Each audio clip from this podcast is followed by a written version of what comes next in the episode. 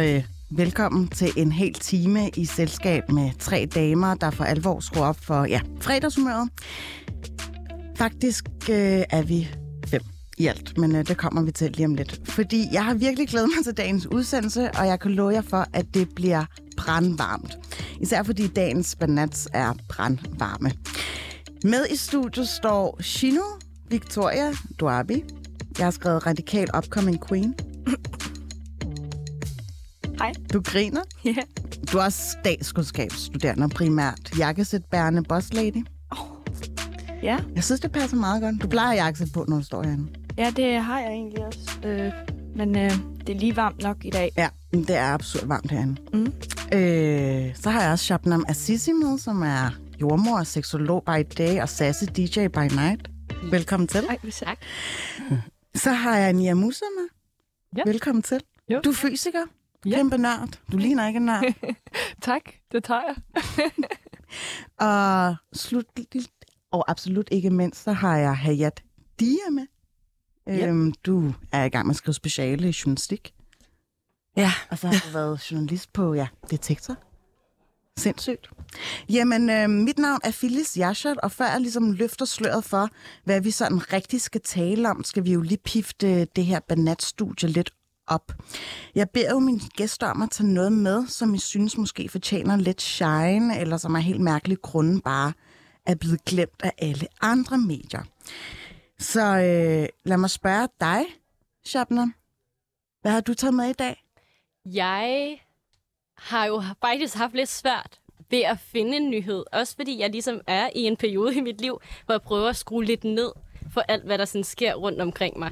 Men så sad jeg på Insta og begyndte at følge med i alt det her lavkagehus-debat, der har været med kagemænd og kagekone og kageperson. Og det øh, tænker jeg, det er det, jeg tager med i studiet mm. i dag. Hvad er der med den kagegate, lavkagehuset ligesom har kickstartet? Jeg tror, for mig at se, handler det bare om det der med, at alle skal have en holdning til alt. Mm. Og det kører jeg simpelthen træt i. Også fordi, at man ligesom... Prøv at enlighten mig lidt her, fordi jeg Ja. har været på ferie. Ja. Øhm, så jeg har faktisk ikke været helt up to date med, hvad snakken er gået på. Det er Ja. simpelthen lavkagehuset, Det er lavkagehuset, som der... ændrer øh, en kagemand til en kageperson. Ja, eller de har lavet sådan en supplement, tror jeg, så det er der som en mulighed. Jeg er ikke selv up to date med selve sagen, men det har skabt en del på styr, også fordi folk har været sådan lidt, og det skulle da noget pis. Mm. Og andre har været sådan, og det skulle da rimelig smart, og nogle tredje, tror jeg, har lidt langt ud efter lavkagehuset for at være lidt for vogue, uden at egentlig have tænkt det godt igennem. Og bare Altså sådan klassisk selv. woke-washing. Ja, Bare ja, nogen, der egentlig. prøver at være rimelig sådan ung med de unge. Præcis, ja. Og så går den jo også meget på, at man ligesom taler på vegne af andre. Ja. Jeg tror, at det er måske den del, der fylder allermest for mig. Også den måde, vi bruger sproget på, også på vegne af andre, at vi ikke tager hensyn til hinanden. Mm. At det er faktisk at det, der sådan, øh, gør et eller andet ved mig i hele den her sag. Mm. Ja, Det viser også sådan lidt om, hvor små sko vi går i i Danmark. helt Ikke? sikkert. Ja. Hvad siger I andre? Har I fulgt med i uh, Ja, jeg har fulgt med. Øh, Kino, selvfølgelig? øh, ja. Twitter-segmentet. ja, altså jeg har det præcis på samme måde som, øh, som, som du, fordi at jeg har det sådan... Det er ikke engang, fordi de har lavet kagemanden om til en kageperson, fordi hvordan ser det ud? De har bare lavet... Øh, øh, altså hvis man går derind, så har de lavet en fan, folder det ud, så står der kageperson, så kan man vælge mellem en kvinde, mand eller bare person. Mm. Altså sådan, det er virkelig ligegyldigt. Who cares? Så Pia Kærensgaard, der er mega træt af, at lavkagehuset er blevet for vogue og aldrig vil købe dig ind. Who cares? Altså, tror du ikke, der er andre, der vil Pia Kærsgaard? Mm. Du kan stadigvæk godt få din kagemand eller kagekone, så slap dog af. Jeg har i hvert fald lyst til at bestille en kageperson øh, person til DF. Bare se, om, altså også bare lave en, en testmagning af, hvorvidt det egentlig smager anderledes. Det kunne være mega sjovt. Ja. ja. Øhm, Altså, jeg har lige et spørgsmål. Ja. Hvordan former de den kageperson? Det er jo, det, det må... Det, Det er jo bare spændende. Det, Jeg det, tror altså, ikke om sproget. God det forstår jeg godt, men er det, Jeg giver man en kjole på? Gør man ikke... Øh, nej, men jeg tror, det gør man den firkantet? Altså, Jeg tror virkelig bare, det handler om sproget og inkludere alle, så de ikke føler, at hvis man bare føler som en person og ikke identificerer som en kone eller mand eller pige eller dreng, at man kan få lov til at købe en kage, der ikke øh, labeler personen. Det var os. Altså, og det synes jeg bare, vi er i 2022, chill out. Mm. Ja. Og det er jo det, det handler om. Det der med, at de har jo ikke helt forholdt sig til hele kønsidentitetssnakken i det her. Det er bare noget, vi gør for at gøre. Gør det og vise folk, at vi mm. kan agtigt, ikke også? Mm. Så det er sådan lidt tom branding et eller andet sted. Mm. Ja. Hey, hvad har du taget med, som du gerne vil ja, dele ud af? Jamen egentlig så... Øh, først har jeg tænkt at, øh, at tage med øh, tørken i Østafrika. Altså det sker igen nu på, øh, på femte år, tror jeg faktisk det er, og det er kæmpe humanitær krise. Men så var jeg i byen onsdag, Mm-hmm. og øh, da vi snakkede i telefon sammen, Felice, så kan jeg huske, vi snakkede om, at i dag der skal vi snakke om nogle forskellige ting, i hvert fald forbundet med det seksuelle. Øhm, og så snakkede vi om hele det der med at blive fetiseret. Mm. Øh, og så var jeg i byen, øh, og så snakkede med den her gut. Ja. Øhm, og så øh, efter jeg vidderligt har brugt 40 minutter, føler jeg på ham, kigger han på mig og siger, hey, det er bare fordi, jeg har aldrig nogensinde været sammen med en sort kvinde før. Nej, nej. Og jeg var bare sådan, jeg kan huske, jeg sagde til dig, mm. men jeg tror, jeg ved faktisk ikke helt, om jeg har sådan et klart eksempel med, at det er sket, eller har oplevet det før, men så skete det bare der. Ja. Og jeg blev faktisk på mange måder enormt overrasket over min egen også, øhm, altså den måde, jeg reagerede på. Ja, hvad jeg blev sagde du faktisk til ham? pisse sur. Mm. Jeg var bare sådan, undskyld, jeg har brugt 40 minutter på dig, og det eneste, du har taget med derfra, det er, øh, jeg har aldrig været sammen med en sort kvinde. Oh. Altså, come on. Mm. Og øh, jeg rejste mig egentlig op, og så gik jeg. Ja. Hvilket jeg egentlig synes var lidt ærgerligt. Fordi jeg synes faktisk, faktisk heller ikke, at jeg egentlig fik sagt ord på, hvorfor jeg synes, det var så forkert. Mm. Øhm, så der sidder jeg også og efterlader en mand, der bare er sådan, Hæ? Hvad? Det var da et kompliment. Men Øhm. altså, det er jo ikke din opgave at educate ham. Det er det ikke, men jeg synes stadig egentlig, at, øh, at jeg egentlig på en eller anden måde, jeg synes faktisk egentlig også, at jeg har et ansvar der at sige, hvorfor, så han ikke bare gør det igen, men egentlig også, at han forstår, hvorfor det var, jeg havde den her reaktion, som jeg har, som jeg egentlig, jeg faktisk synes var lidt voldsom i forhold til, hvad jeg egentlig selv, hvad jeg egentlig tror er normalt, hvordan jeg vil reagere. Mm. Jeg tror bare, jeg blev så overrasket. Men, chancen for, at han gør det igen, er egentlig rimelig stor. Det er jo det, og det er det, jeg synes, der er pisseærgerligt. Det er pisseærgerligt, at jeg bare rejste mig op og sagde, er du helt væk? Øhm, og, og egentlig ikke fik forklaret, at, at der er så meget mere til mig end min udfordring. Og især det der med, jeg har brugt ret lang tid på at snakke med dig. Ja. Mm. Men også det der med, jeg synes også, det, der er en stor forskel på, at du, reager- altså, du får jo nogle helt bestemte følelser, ikke? Fordi dem, der har den her baggrund, altså, vi ser det jo på en helt anden måde, ikke? Hvorimod sådan, jeg ved ikke, hvad han var, men altså, øh, måske ikke har Ganske overhovedet... Ja, okay. White guy, ja, ja. Så jeg forstår godt det der med at sådan, dele sin, øh, Ja, sin reaktion. i Ja, stedet. ja, ikke? fordi det er jo bare to helt forskellige verdener. Ja. ikke? ja. Hvad har du taget med, uh, Amir? Ja, jamen, øh, jeg fik det jo at vide meget kort tid inden, så jeg skulle jo lige se, hvad jeg kunne komme op med. Men jeg tænkte faktisk lige over, at øh, i går var jeg faktisk til min fætters bryllup. Øh, meget tæt, nærmest bedste ven, øh, hvilket var sygt mærkeligt for mig. Men øh, han, vi kommer fra, vi kommer fra Nordvestkvarteret, og, øh, og der, det er sådan meget sådan lidt rygte samfund og sådan. Men jeg var vildt chokeret over de unge mennesker. Altså, jeg fik et chok. Øhm, Okay, boomer. ah, men det var faktisk ret sygt for mig, fordi at, du ved, det var med familie og venner, hvilket også var sådan, der var rigtig mange unge, men der var også meget familie og sådan de der folk fra området. Og så, øh, du ved, at der var rigtig mange øh, piger med tørklæde, Øhm, og, og, og du ved, jeg, sådan, jeg, kunne- jeg kunne gen- genkende mange af dem, og sådan, og hvordan går det, og sådan, og du ved, og det var meget sådan, der var bare rigtig åben snak. Det var sådan en vild fed følelse for mig, for det har bare ikke vokset op med, det der med sådan, Nå, ej, hvem dater du? Og ja, jeg kaster med ham, og jeg ser ham her lige nu. Og What? det var bare rigtig mærkeligt Nå. for mig, at de kunne sidde og snakke om det sådan ja. rigtig tæt på de her familiemedlemmer. Og sådan, jeg var bare sådan helt... Uh, al- altså, Er har det jeg, også lidt har, jeg, stort? ja, har jeg boet under en sten, eller hvad foregår der? Sådan, det, har bare, det var bare helt sygt for mig at sådan, få den der oplevelse fra de der piger. Øhm, og bare de var så chill, og, og ja, det var bare, der var sådan en åbenhed, Mm. øh, som fik mig bare til at sådan, slappe lidt af. Øhm, men det synes, jeg, det synes jeg er lidt interessant, sådan, ja, hvordan det egentlig ting har ændret sig ret hurtigt i forhold til, synes jeg, da dengang jeg var ung. Altså, nu er jeg også kun 27, men, øh, men jeg synes godt nok, der er, det har... ærligt talt, nej, nej, nej. Ærligt talt, ikke? Der er virkelig sket meget siden. Jeg var teenager, og folk er teenager nu. Ærligt det, det er talt, fuldstændig rigtigt. Jeg Godt kan, nok. jeg kan fuldstændig genkende det der, du siger, fordi jeg, øhm, jeg får virkelig mange, fordi jeg er minoritetskvinde, og der er rigtig mange minoritetsunge piger fra fake-profiler, der følger mig, som skriver, ej, Chino, det er mega fedt. Nu har jeg taget snakken med min far, og jeg må seriøst godt være ude til klokken 12, og der skulle bare ikke en andet end snak til. Eller at oh. jeg måtte faktisk gerne være kærester med Oliver. Undskyld, jeg er Oliver. Øh, øh, mm, og det var bare ikke et problem. Vi måtte bare ikke sove sammen. Mm. Altså, der, det rykkede så meget. Virkelig. Ej, det var helt sygt. Ja. Er det noget, du kan genkende til, Hayat? Mm, altså både og. Altså egentlig ikke helt. Jeg er jo opvokset i Vestjylland. Øhm, og, okay. og ikke bare no Vestjylland. more. Okay, altså, det er ikke noget med minoriteter at gøre. Det er bare Vestjylland. Det, er- men jeg tror, det er med, at, øh, lad os bare sige, det hvideste del af Vestjylland. Vi var faktisk de eneste øhm, minoritetsfamilie overhovedet. Øhm, så jeg havde bare heller ikke en omgangskreds, Nej. som var enten hvid. Ja. Så på den måde er jeg faktisk ikke blevet eksponeret for det på samme måde. Nej. Øhm, Du har været that brown girl.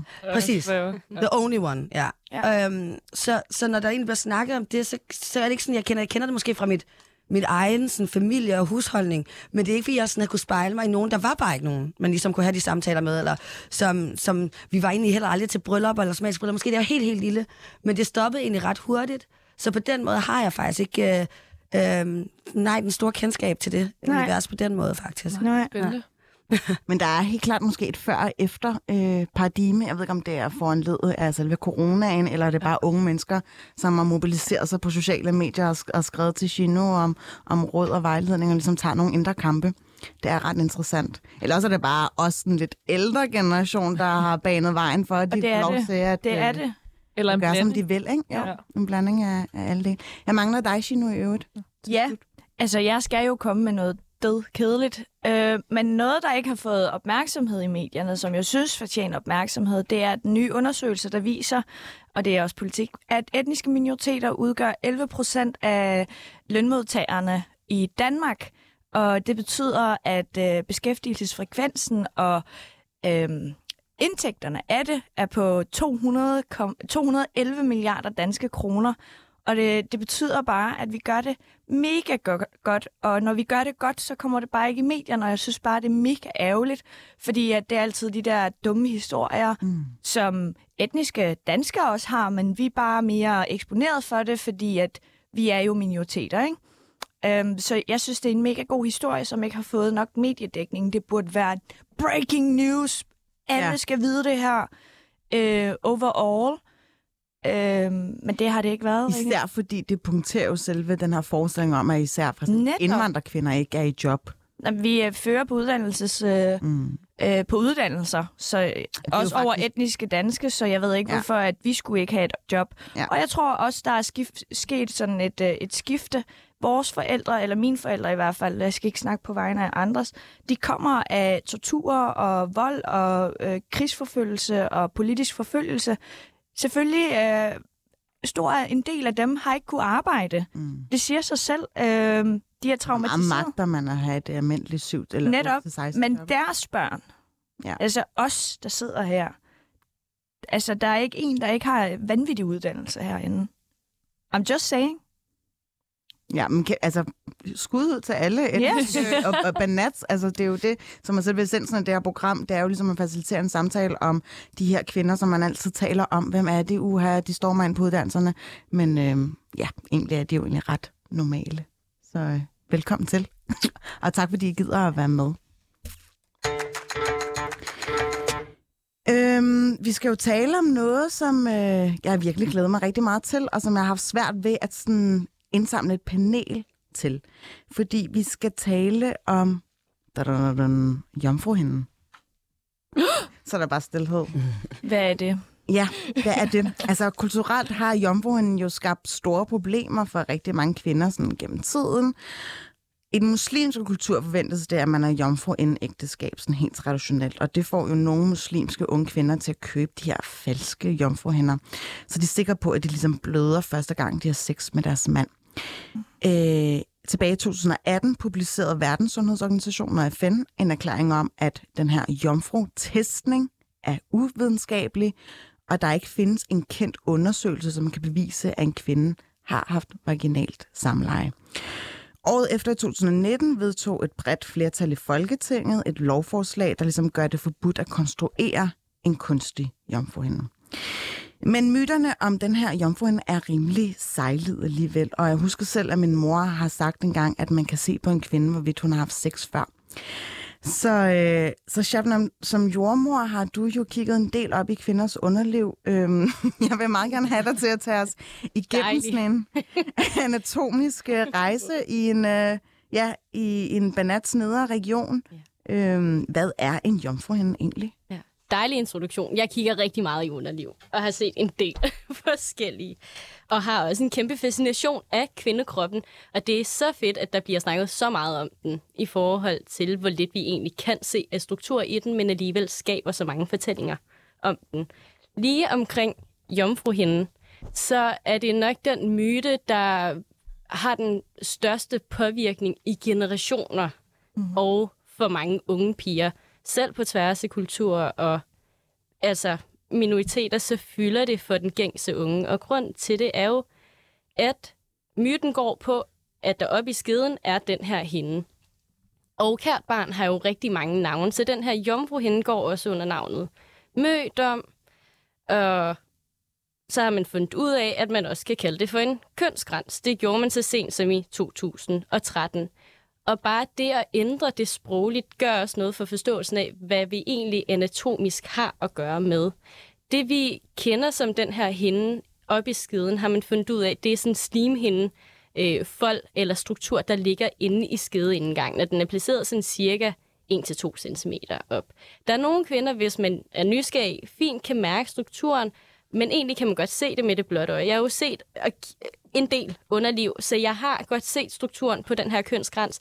Det kan også være sværere at have fornemmelsen af det, men det er muligt, hvis øh, man gerne lige vil give sig selv en lille mm. opgave derhjemme. det, der så er i den her kønsgrænse, det er også, at den har jo en vis funktion for kroppen. Lidt ligesom vi har slimhindefolder alle mulige andre steder, så er den der egentlig bare primært til at holde noget skidt og bakterier ude.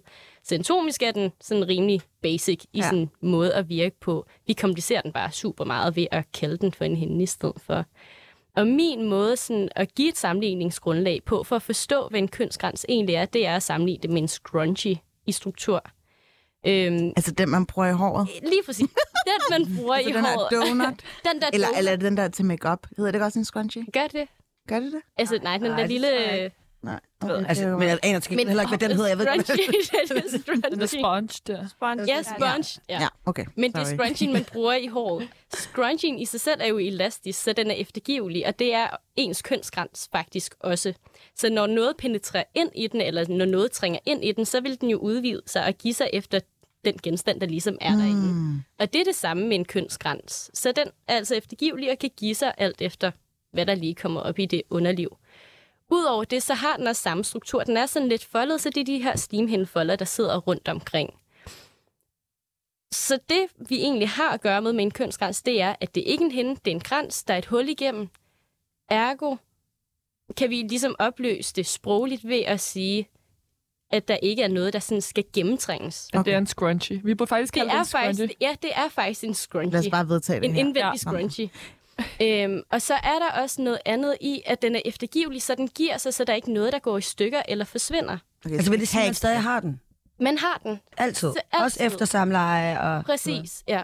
Det, der nemlig er med det, når vi kalder det for en jomfruhinde, så skaber vi også en forventning til kvinder om, hvad der skal ske, når man har sex for første gang. Mm. Hvis det er en hende, så er det noget, der skal gennemtrænges, det er noget, der skal gå i stykker, vi prikker hul på den, og det må give et eller andet resultat. Mm. Og det er jo så det, vi kobler op på den her blødning, som skal være afgørende for, om du har haft sex for første gang mm. eller ej. Men hvornår bløder man så? Altså, er det alle, der kan, der kan bløde ved den her scrunchie? Ja, og det kan man godt. Det er nogle andre faktorer, der spiller ind på, hvorfor det er, man bløder. Det kan være, at man er nervøs, man ikke er våd nok, og man er spændt op. Så er der jo helt naturligt nogle små, fine blodkar, der vil springe en gang imellem, og det vil give noget blødning.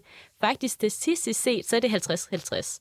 Så altså 50-50 fordeling første gang. Altså, om man bløder eller ikke om, man, bløder. om man bløder eller ikke bløder. Men det kommer ikke fra kønsgrænsen. det kommer ikke nødvendigvis fra kønsgrænsen. Det kan også komme med skedeindgang af, at man altså simpelthen har været for tør og ligesom kommer til at springe lidt forspil over, eller gå hurtigt til sagen, ikke også?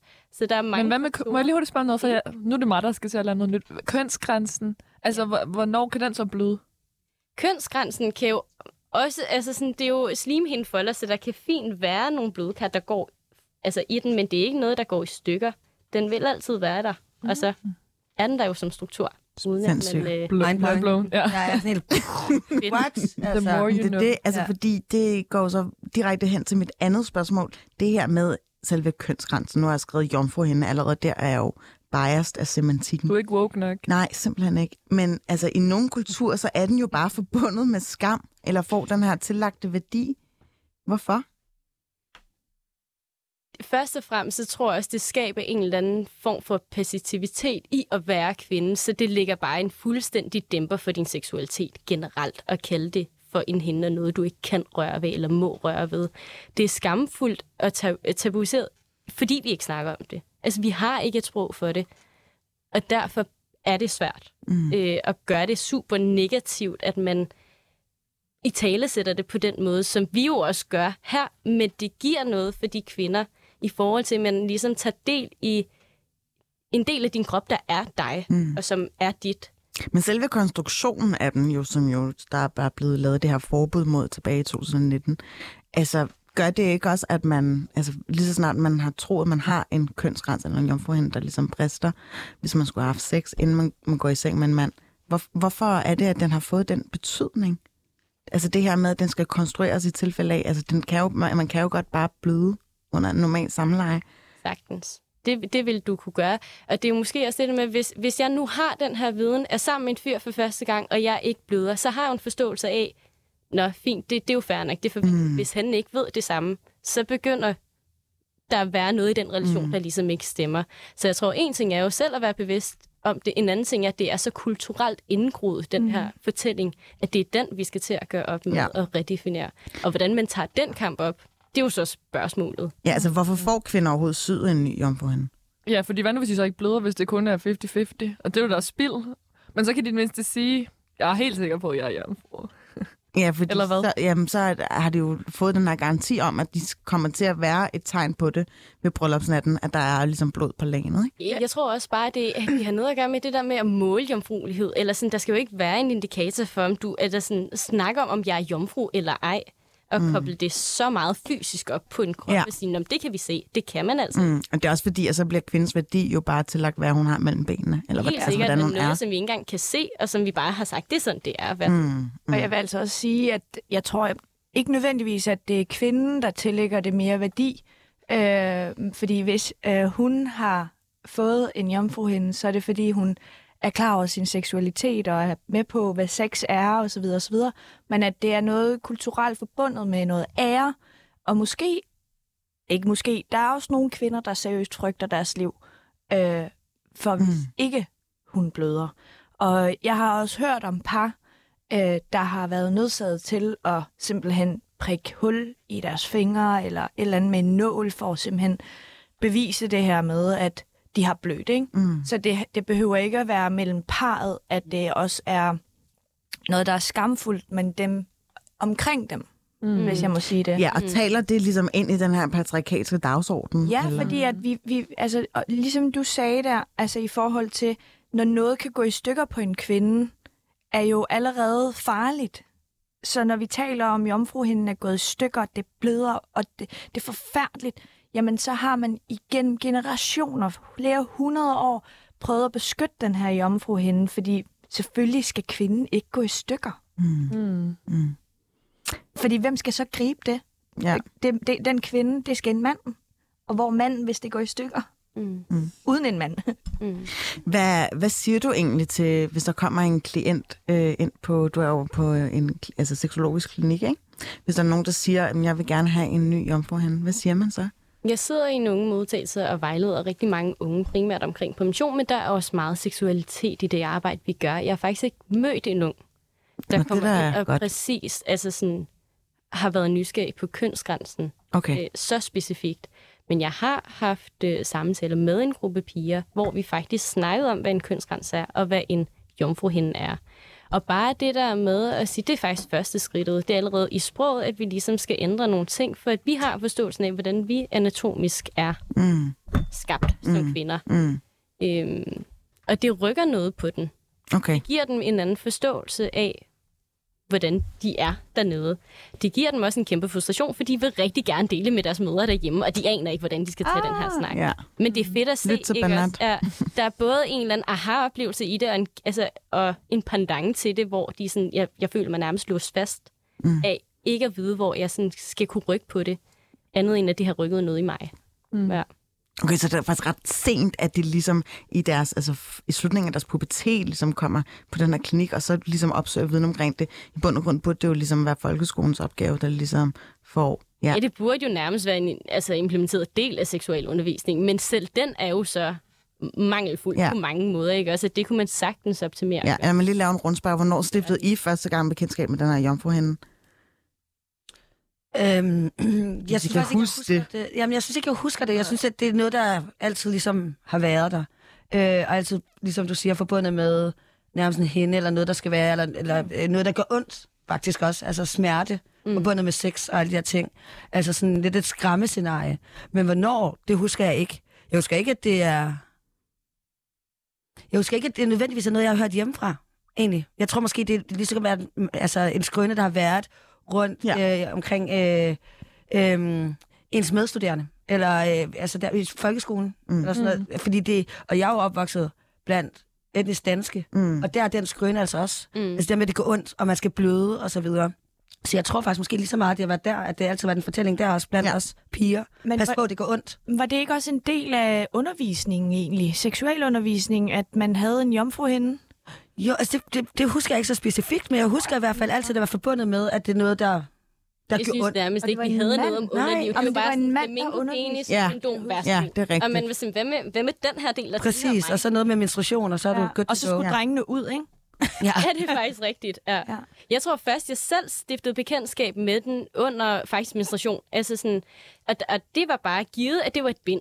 Du måtte ikke bruge tampon. Gud, ja, det er rigtigt med tampon. sådan, Det var, da det var no-go. Hvorfor, Ja. hvorfor må jeg ikke det? Min mor, hun var bare sådan, ingen spørgsmål. Ja, bare, det er rigtigt. bare det kan jeg også godt det huske faktisk, at det var ikke godt. Det var Ja. min, min venindes søster, der faktisk lærte mig om uh, tampon. Min mor var bare sådan, niks, det kommer ikke til at ske. Og så var bare sådan, du kan gå i svømmehallen, du kan alt, Ja, ja, ja. det ja. er mega fedt med tampon.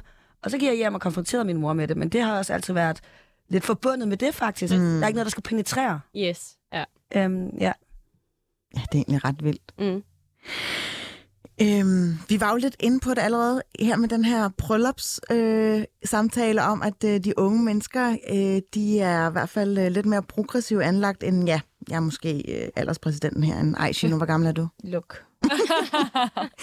Men øh, jeg synes i hvert fald, at der er den her revolution øh, under opsejling. For nogen foregår den her kamp mere i det åbne, gud skal tak og lov, og nogen for at foregår det mere i det skjulte, mens andre er totalt forvirret og fanget i en indre konflikt, enten på bagsædet eller i sengen.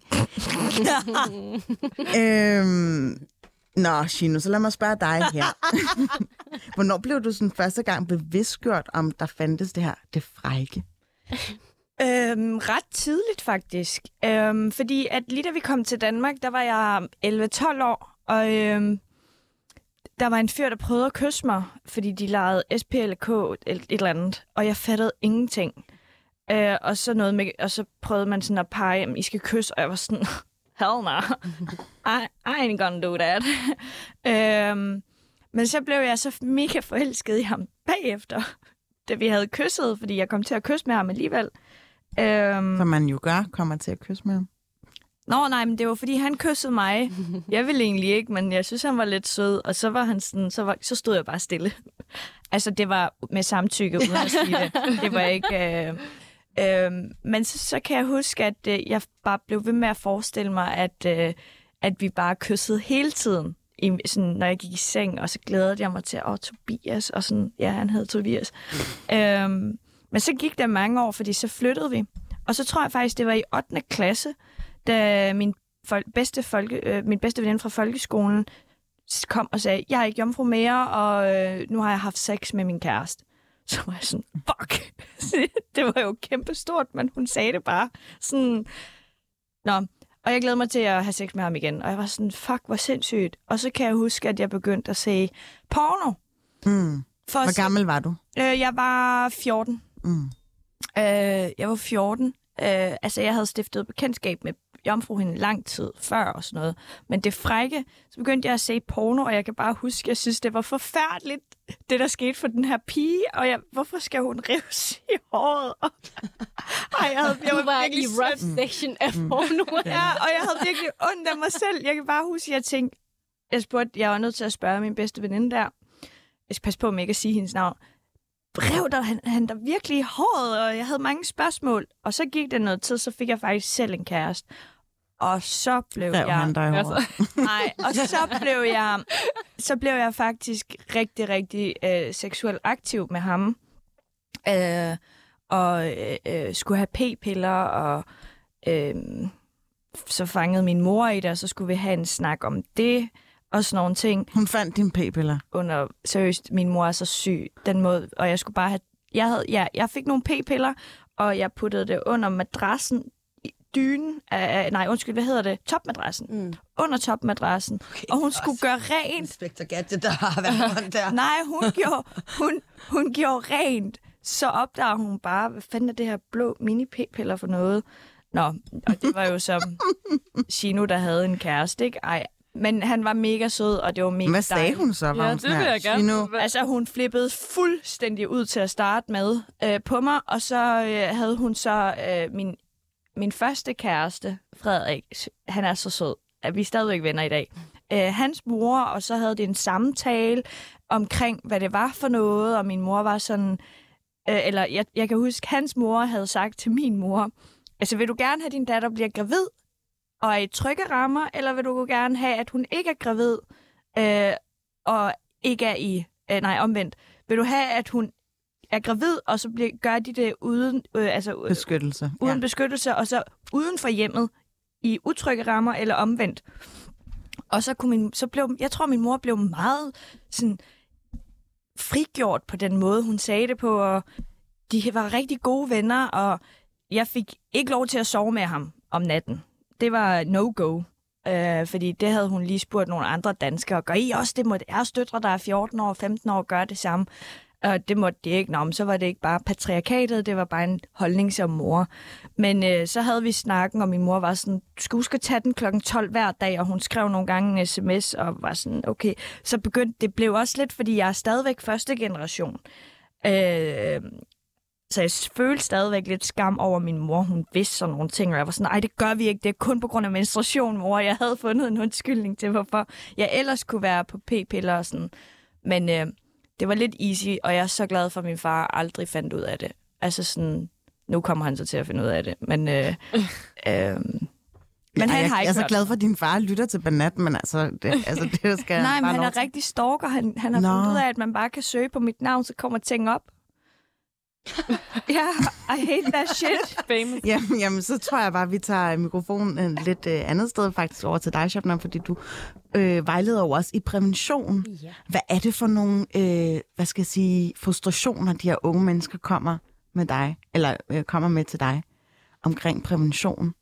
At finde det rigtige match. Okay. Egentlig primært er det det, der fylder allermest for dem. Også fordi præventionsmarkedet er så bredt, som det er. Men særligt når det kommer til piger med vores baggrund, så er det faktisk bare mangel på prævention. Jeg tror også, det der med aktivt at vælge prævention til, også viser, at man ligesom har en seksualitet, mm. som man forholder sig til og dyrker. Så der er faktisk rigtig mange, der også desværre vælger det fra og har usikker sex, hvilket jo ikke helt er mega fedt mm. øh, for at kunne passe på sig selv. Men det ved jeg ikke helt, om det er nogle af de frustrationer, eller Nej, men må jeg lige spørge omkring øh, p-piller? Ja. Altså, jeg kan jo i dag ikke være på p-piller overhovedet, øh, fordi jeg simpelthen øh, får, jeg føler, at jeg har en anden krop ud, altså noget ud over min krop, og jeg, bliver, jeg får mega humørsvingninger, og det er ligegyldigt hvad, øh, jeg, jeg, hvad det er for nogle p-piller, jeg bruger. Så hvad, hvad kan man gøre der? Altså, så kan du skalere ned. Det er jo hormonel prævention, så du tilfører jo kroppen hormoner. ja, Og folk, de vil, der er jo nogle bivirkninger ved at have hormoner i kroppen på den måde. Andre er mere sensitive over for det. Øh, eller nogle er sens- mere sensitive over for det end andre. Og du er nok en af dem, der bonger ud på nogle af de her bivirkninger, som humørsvingninger. også selvom det var den mindste med det hum- Altså hormoner. Det kunne det godt. P-piller kører på to øh, hormoner. Så kunne man skille ned til en minipille, for eksempel. Så kører den på det var det, der var et hormon. Ja. Og så skal man jo ligesom tage det på et bestemt mm. tidspunkt hver dag. Mm. Ja. Det er en mulighed, ellers så skal man finde noget mere lokalt virkende. En spiral kunne også være et alternativ. Ja. Mm. Så det er jo det er primært det her, jeg gør som arbejde faktisk. Det er at snakke med de unge, og så finder vi ligesom ud af, fint, hvordan forholder det sig? Hvad kunne være et mega godt match? Skal vi lige have et møde bagefter, så du lige kan have et møde med en Vi ung... tager jo bare, vi det er jo public en service i en, vi lige form, ud af, godt. Men rent overordnet, så kunne jeg godt tænke mig at få jeres perspektiv på, hvorvidt det her med sex og i talesættelsen om sex stadig er så tabuiseret blandt minoritetspersoner. Og hvis ja, så vil jeg også gerne høre et bud på, hvorfor det er sådan. Hayat, ved du noget? Mm, Både og, det tror jeg. Øhm, I hvert fald i forhold til at skulle have samtalen, også gennem min, min ungdom med min mor, aldrig levet. Jeg kunne slet ikke forestille mig noget værre, og egentlig også stadig.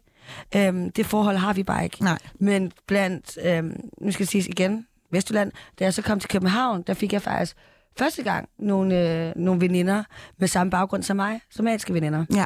Øhm, hvilket er ret syret, det der med at lære sig selv at kende på en anden måde. Altså virkelig lære sig selv at kende. Øhm, men der synes jeg faktisk egentlig, at vi havde ret frie samtaler omkring det. Øhm, vi, var, vi var måske også en lukket klub, vi var sådan tre veninder, og den ene af dem var for eksempel jomfru. Og det var hun meget bevidst, fordi hun gemte sig selv til, når hun skulle giftes. Øhm, og den anden var allerede gift og havde nogle børn, og så var der mig, øh, som bestemt ikke jomfru. Lad os sige det sådan. øhm, men det virkede meget, meget naturligt at snakke om det. Ja. Og, øh, og, og både, altså dele både erfaringer med det med, at hun ikke havde prøvet det, men prøvet noget andet og alle de her ting. Så jeg synes mm. faktisk egentlig, det var meget Og der var ikke nogen fordømmelse for nogle af det de andre. ikke. Det var faktisk, det var, det, var, det var mega nemt, det var mega rart. Altså det der, øh, altså blandt os tre var der ingen fordømmelse. Øhm, og øh, det var fint, at jeg kunne gå op, eller hvad det nu må være, eller de kyssede også, eller havde kærester, eller hvad det nu må. Det var fint. Øhm, det, der var meget tydeligt, det var, at vi kom fra meget, meget forskellige hjem. Okay. Altså, de kom fra hjem, hvor det var, at inden vi tog ud, eller sådan noget, så, øh, så, så havde hun slået på. Og så, så ind i taxaen, woohoo! Og så var vi ellers ude og busse og alle de her ting, ikke? Øh, hvor jeg jo kommer fra et meget åbent, øh, meget, meget åbent hjem, så jeg var bare sådan, what? Eller sådan noget med, at vi altid sagde, når vi skulle tage taxa, øh, at vi havde hund med. Fordi at, øh, så vidste jeg i hvert fald ikke, at det var en somalier, der kom og hentede os i taxaen. Ej. Altså sådan noget med ikke at blive... Jeg dør. Altså, det er så mega sjovt. Der er så mange ting der, som gik op for mig og var sådan, Nå, men hvorfor? Jeg ved da aldrig, det var min onkel. Nå, ja. det skal vi ikke lige. Så det var så der var bare en masse andre ting, der op for os, men, men det var bare egentlig så nemt, selvom vi kom fra så forskellige baggrund. Altså, vi havde den samme baggrund- som var somalisk, men jeg var op, altså, opvokset meget dansk, mm. og det var de ikke, så der var så mange ting, jeg tror, vi lærte hinanden der. Mm. Og, og den, jeg synes faktisk, den samtale om det seksuelle, eller øh, have crush på nogen, var ret nem. Det var faktisk måske en af dem, der var nemmest. Ja. Mm. Jamen, Spændende. er der nogen af andre, der vil byde ind med? Det faktisk. For apropos, altså, øh, jeg har også en somalisk veninde, der fortalte mig det her. Det er helt sygt, men jeg gætter også på, at det har noget at gøre igen med det der rygte samfund og ære.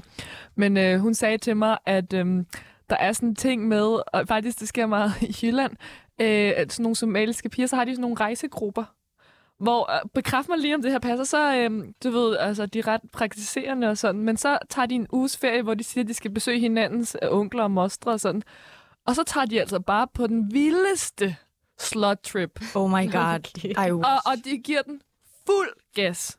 Og, og, øhm, og du ved, jeg var sådan, nej, det kan simpelthen ikke være. Altså, hun var sådan, du, det, det er større, end du tror. Øhm, og jeg, jeg kan huske, at jeg tror ikke, jeg fik det bekræftet, men jeg kan da huske, at jeg havde da et par somaliske venner også, det der med, at, at øh, sådan publicly, så var de sådan meget sådan Ordentligt? ordentlige. Og så når der var fest, altså, så, blev der bare igen givet gas, ikke? Øh, og, øh, og jeg tror virkelig, ja, igen det der med, hvor ligger problemet. Altså, det er jo den her kæmpe skam med, at, øh, at man, kan simpelthen ikke, man kan simpelthen ikke se det i øjnene, og, og man har jo ikke et miljø, hvor at der er nogen, der accepterer det. Alle er ligesom enige om, at, øh, at vi gør det her på den her måde, mm. ikke? Og jeg tror, du er fuldstændig ret i det der med, at det handler jo ikke om dem. Det handler om dem, altså det handler om det altså miljø, de kommer fra. Ja. Fordi Og, at, og der er konsensus om det, at det er sådan, altså, der er både Ja, konsensus om det, men der er også relativt få somalier. Så det vil sige, jeg føler faktisk nærmest, at alle somalier ved lidt, hvem hinanden er. Ja. Og det er lige meget, om det så er i Vestjylland Ved, kender du den her pigegruppe? Jeg kender ikke den pigegruppe, men jeg kommer jo også, skal det siges, ikke, jeg kommer faktisk fra et hjem, hvor vi ikke har været sammen med særlig mange somalier. Men jeg kunne for eksempel tit så ville folk spørge, "Nå, hvor er du fra? Mm, Vestjylland, Esbjerg-området. Okay, hvem er din mor? Bla, bla, godt, så laver den der... Ja, ja. Ah, Så er der bare er- to- Ja. Oh og der er enormt meget desværre sladder. Ja. I, i, i, i, Ja. I hvert fald i det somaliske miljø, jeg kender, Ja. er der mega meget sladder. Og også blandt hinanden, og blandt de unge piger også blandt hinanden. Mm. Ja. Så det er jo også det, der gør, at man ligesom dækker sig ind. Altså jeg har tit, for eksempel, når jeg har været ud med mine veninder så kunne de finde på at spørge, om der var nogle somalier til stede. Og hvis der var, så skulle de ikke med til den fest. Og virkelig være i sådan en akavet situation, hvor jeg på et tidspunkt har prøvet at skulle tage et billede af, af en dreng, der sad derovre, og sådan, hvor han lidt så, hvorfor tager et billede af mig? Sorry. Også fjollet. Men ligesom for at finde ud af, er det en, hun kender? Ja. Ellers kan hun ikke dukke op til den her fest. Nej. Så der er bare desværre rigtig meget rygtedannelse. Men det er også... Er det ikke noget, der kommer til at ændre sig? Jo, og jeg vil også lige sige, jeg skulle til at sige, at jeg synes... Sorry. Nej, det at det deler virkelig meget op. Fordi at jeg har sådan nogle veninder, som gør det der. Altså, så, så er det bare konsensus, at, øh, at er vi ordentlige, og så er vi ikke ordentlige. Og så har jeg så også nogle andre veninder, som er virkelig iskolde. Altså, det er sådan en anden gruppe piger, som er sådan, det her, det, det er, hvad vi står for, det er, hvad vi er, og vi er ligeglade med, at folk ser dårligt på os. Så jeg synes, det er sådan meget opdelt. Jeg har ikke rigtig sådan, øh, har så at finde det der midt imellem. Altså, og når jeg siger den anden gruppe piger, som er sådan, ikke giver en fuck, altså, så mener jeg stadig, taler stadig minoriteter. Mm. Øhm, så jeg har sådan en gruppe piger, som jeg ved altså er, er ligeglade med alt og, og gør ligesom, hvad der passer dem, men så har de måske også øh, øh, lidt dårligt rygte, men, det, de- ligesom, men så lever de også deres bedste liv, og så er der så den anden gruppe, som stadig opretholder det der dobbeltliv, ikke? Så, øhm, men jeg synes, jeg synes, det der med det der oplevelse i går, apropos, altså jeg synes jo, det går den vej, fordi nu ser jeg jo de typer, som normalt vil være dem, der opretholder konsensus, alligevel tale lidt højt om nogle ting, som jeg ikke synes, altså, jeg, jeg ikke har kunne se. Og den der projektering med altså good girl code versus bad girl code, som jo også... Øh, hvad siger du, Shabnam? Jeg tror også, det jeg hæfter mig ved ved jeres fortællinger, det er jo også først og fremmest, at alle forholder sig jo til sin seksualitet. Det er så naturlig en del af din krop, at den lyst vil jo komme i dig, uanset hvad. Mm. Så på den måde bliver vi jo også konfronteret med den, og det synes jeg også er vigtigt at forstå det som en naturlig ting, Ja. og en god ting, og en positiv ting. Det er sgu da dejligt for kroppen at have den oplevelse af at have sex. Både når du har det med dig selv, også når du deler det med andre.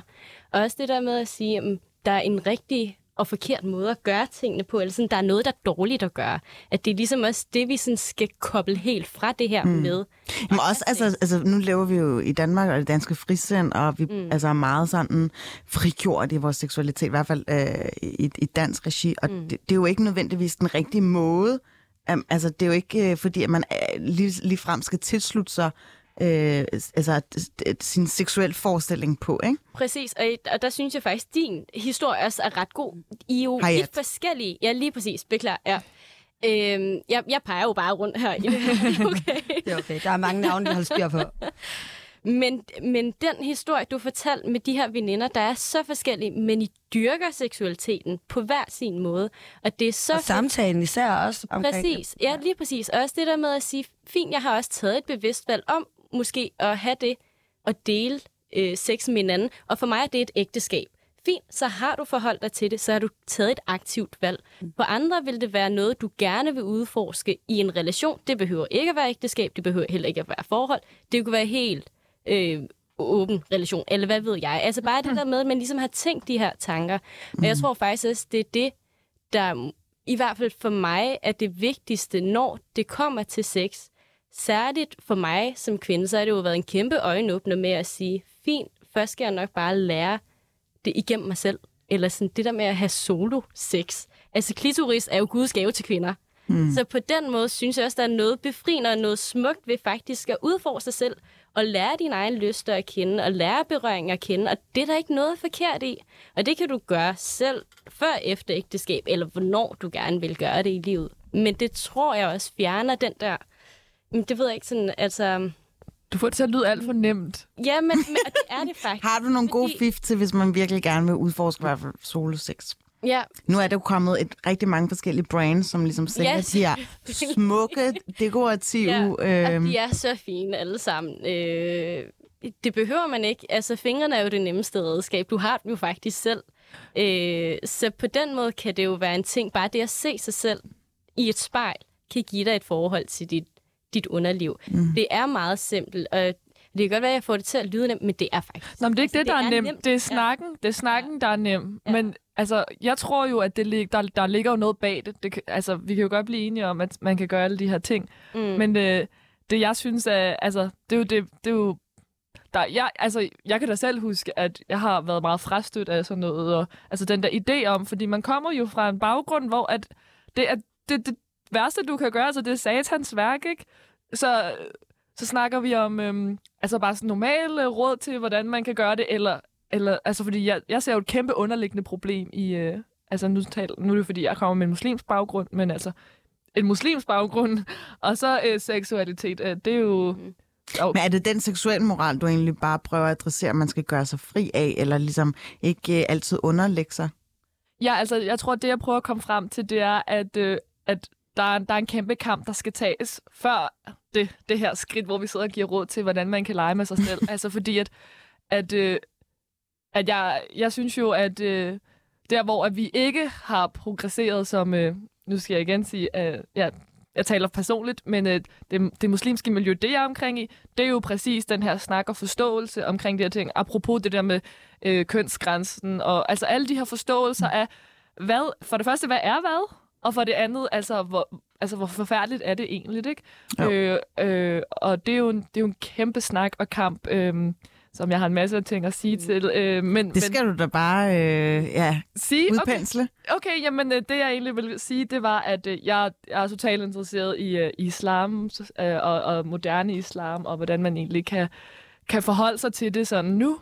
Og, og det, der ligesom er noget, der går meget, mig meget på, det er, at jeg kan se, at der, er mange ting, der har progresseret i vores religion, øh, i min religion.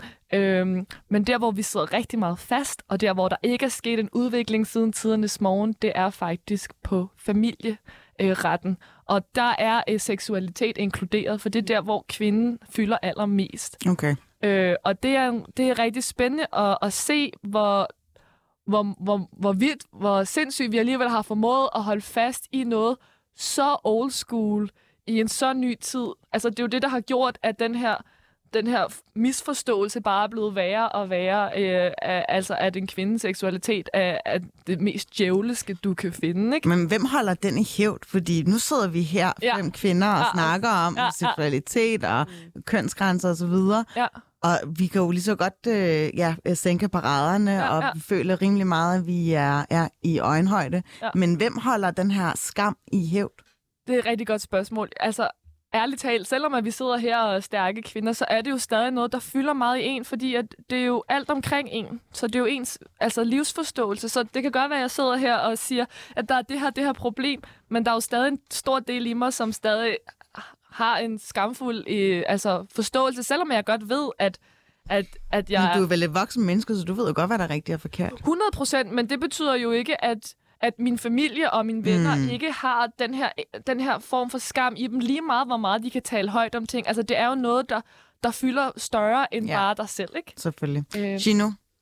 Jamen, øh, jeg tror faktisk, at øh, vi kvinder også kan være med til selv at, at fjerne den her skam, fordi at... Øh, øh, jeg tror, vi alle har prøvet at kalde en anden for luder for at have været sammen med en eller anden. Øh, Øh, og øh, jeg er vokset i hvert fald rigtig meget på det, øh, at jeg kunne aldrig drømme om at tale dårligt om en anden kvinde, regardless what. Og især hvis hun har sex, så er det en embracing af det. Øh, og det, det føler jeg faktisk, at øh, den hos minoritetskvinder også er spredt, men at vi må konsekvent gøre det hver gang. Øh, at hvis øh, vi snakker om at være en ho, ej, hvor fedt at være en ho. Altså sådan, giver det mening? Øh, ikke fordi, at det er godt at være øh, en prostitueret. Det er ikke det, jeg prøver at sige. Det, det synes det jeg. Det er kun det, jeg hører. Ja, nej, nej, det jeg mener bare, at der kan godt være nogle... I Danmark er prostitution ikke en, en, en forkert ting. Det er nej. en frigørelse. Men det er selve hotation og ho-stenen. Netop, og din luder og sådan nogle ting. Øhm, det kan jeg huske, jeg gjorde, da jeg var helt, helt barn. Og det er bare noget, vi skal væk fra. Jeg tror faktisk, den stadigvæk er der i dag mm. i visse miljøer. Øhm, og så, øh, jeg ved godt, det er en banatsnak det her, men jeg synes også, shababsene må komme ind i kampen. Mm. Og jeg synes faktisk også, at nogen gør det øh, i medierne, som man ikke havde regnet med øh, vil have, have, have den løsning. Jeg tror ikke, man kan gøre det alene også. Jeg tror, øh, der var en fyr, som jeg ikke kan huske, hvad hedder, men som er, har en fed platform, hvor han sagde, I don't give a shit, hvor mange af mine kommende kærester har været sammen med. jeg har været sammen med mange. Hvis min dame ikke har været sammen med mange, respekt. Hvis hun, ikke har, hvis hun har respekt, Mm. hvem er jeg til at dømme det? Og jeg tror, at der var nogle af drengene, han sad i panel, de fik sådan, altså sådan, Heart attack. ja, holdback, og øjnene og var ba- bare helt øh, åbne. Og det tror jeg kan gøre rigtig meget, at vi også får drengene i vores egne miljøer ude på gaden, når de er ude og hygge sig og er på caféer, at det ikke er noget øh, at være skamfuld Ja, over. ja. Plus vil jeg så også sige, jeg overhører rigtig mange kvinder og fyre tale om sex. Så jeg synes faktisk, øh, vi, vi er kommet det øh, videre. Øh, og jeg elsker det hver gang. Mm. Altså, jeg sidder bare og sådan, okay, jeg lytter med. Men hvad kan vi egentlig som kommende forældre, hvis man skal have børn, eller bare øh, blandt søstersolidariteten, hvad kan man egentlig gøre? Altså, Shabnam, ja. Du får lige ordet her. Jeg, jeg tror, min største kamp, eller sådan øh, fødestreg i den Ja. agenda, kommer til at være ligesom at se på, hvem tilhører sexen egentlig. Altså sådan, der er jo også en kønsdebat i det her. Det fylder, mændene fylder rigtig, rigtig meget. Så for mig at se, vil min største gave jo være at udligne det, og sige, at sexen tilhører både manden og kvinden. En ting er jo det filter, det putter på sprogligt, at vi vi forholder os til sex, som vi gør, den måde, vi i tale sætter dele af kvindens krop på som noget skamfuldt. Mm. Det får os til at skrumpe ind. Får vi flere identitetsmarkører oveni, så må være minoritet, så må have en vis religion, så skrumper vi endnu Ja. mere ind. Så vi skrumper nærmest ind i vores egen seksualitet som kvinder, og ligesom kunne opløse de forskellige lag. For jeg er helt enig, kampen er der på forskellige planer, og man må jo mærke efter og se, hvad for nogle skridt man ligesom skal tage for at opløse mm. de her lag. Amia, hvad siger du? I forhold til spørgsmålet om, hvad, hvad kan ligesom gøres anderledes fremover? Ja. Jamen, øh, jeg tror, du har fuldstændig ret. Det der med egentlig at få sat nogle ord på det, og få, få, få taget nogle lag væk, i stedet for at se det som en stor klump af kæmpe kamp, man skal til at tage. Altså, hvad er det for et problem, jeg står med lige nu?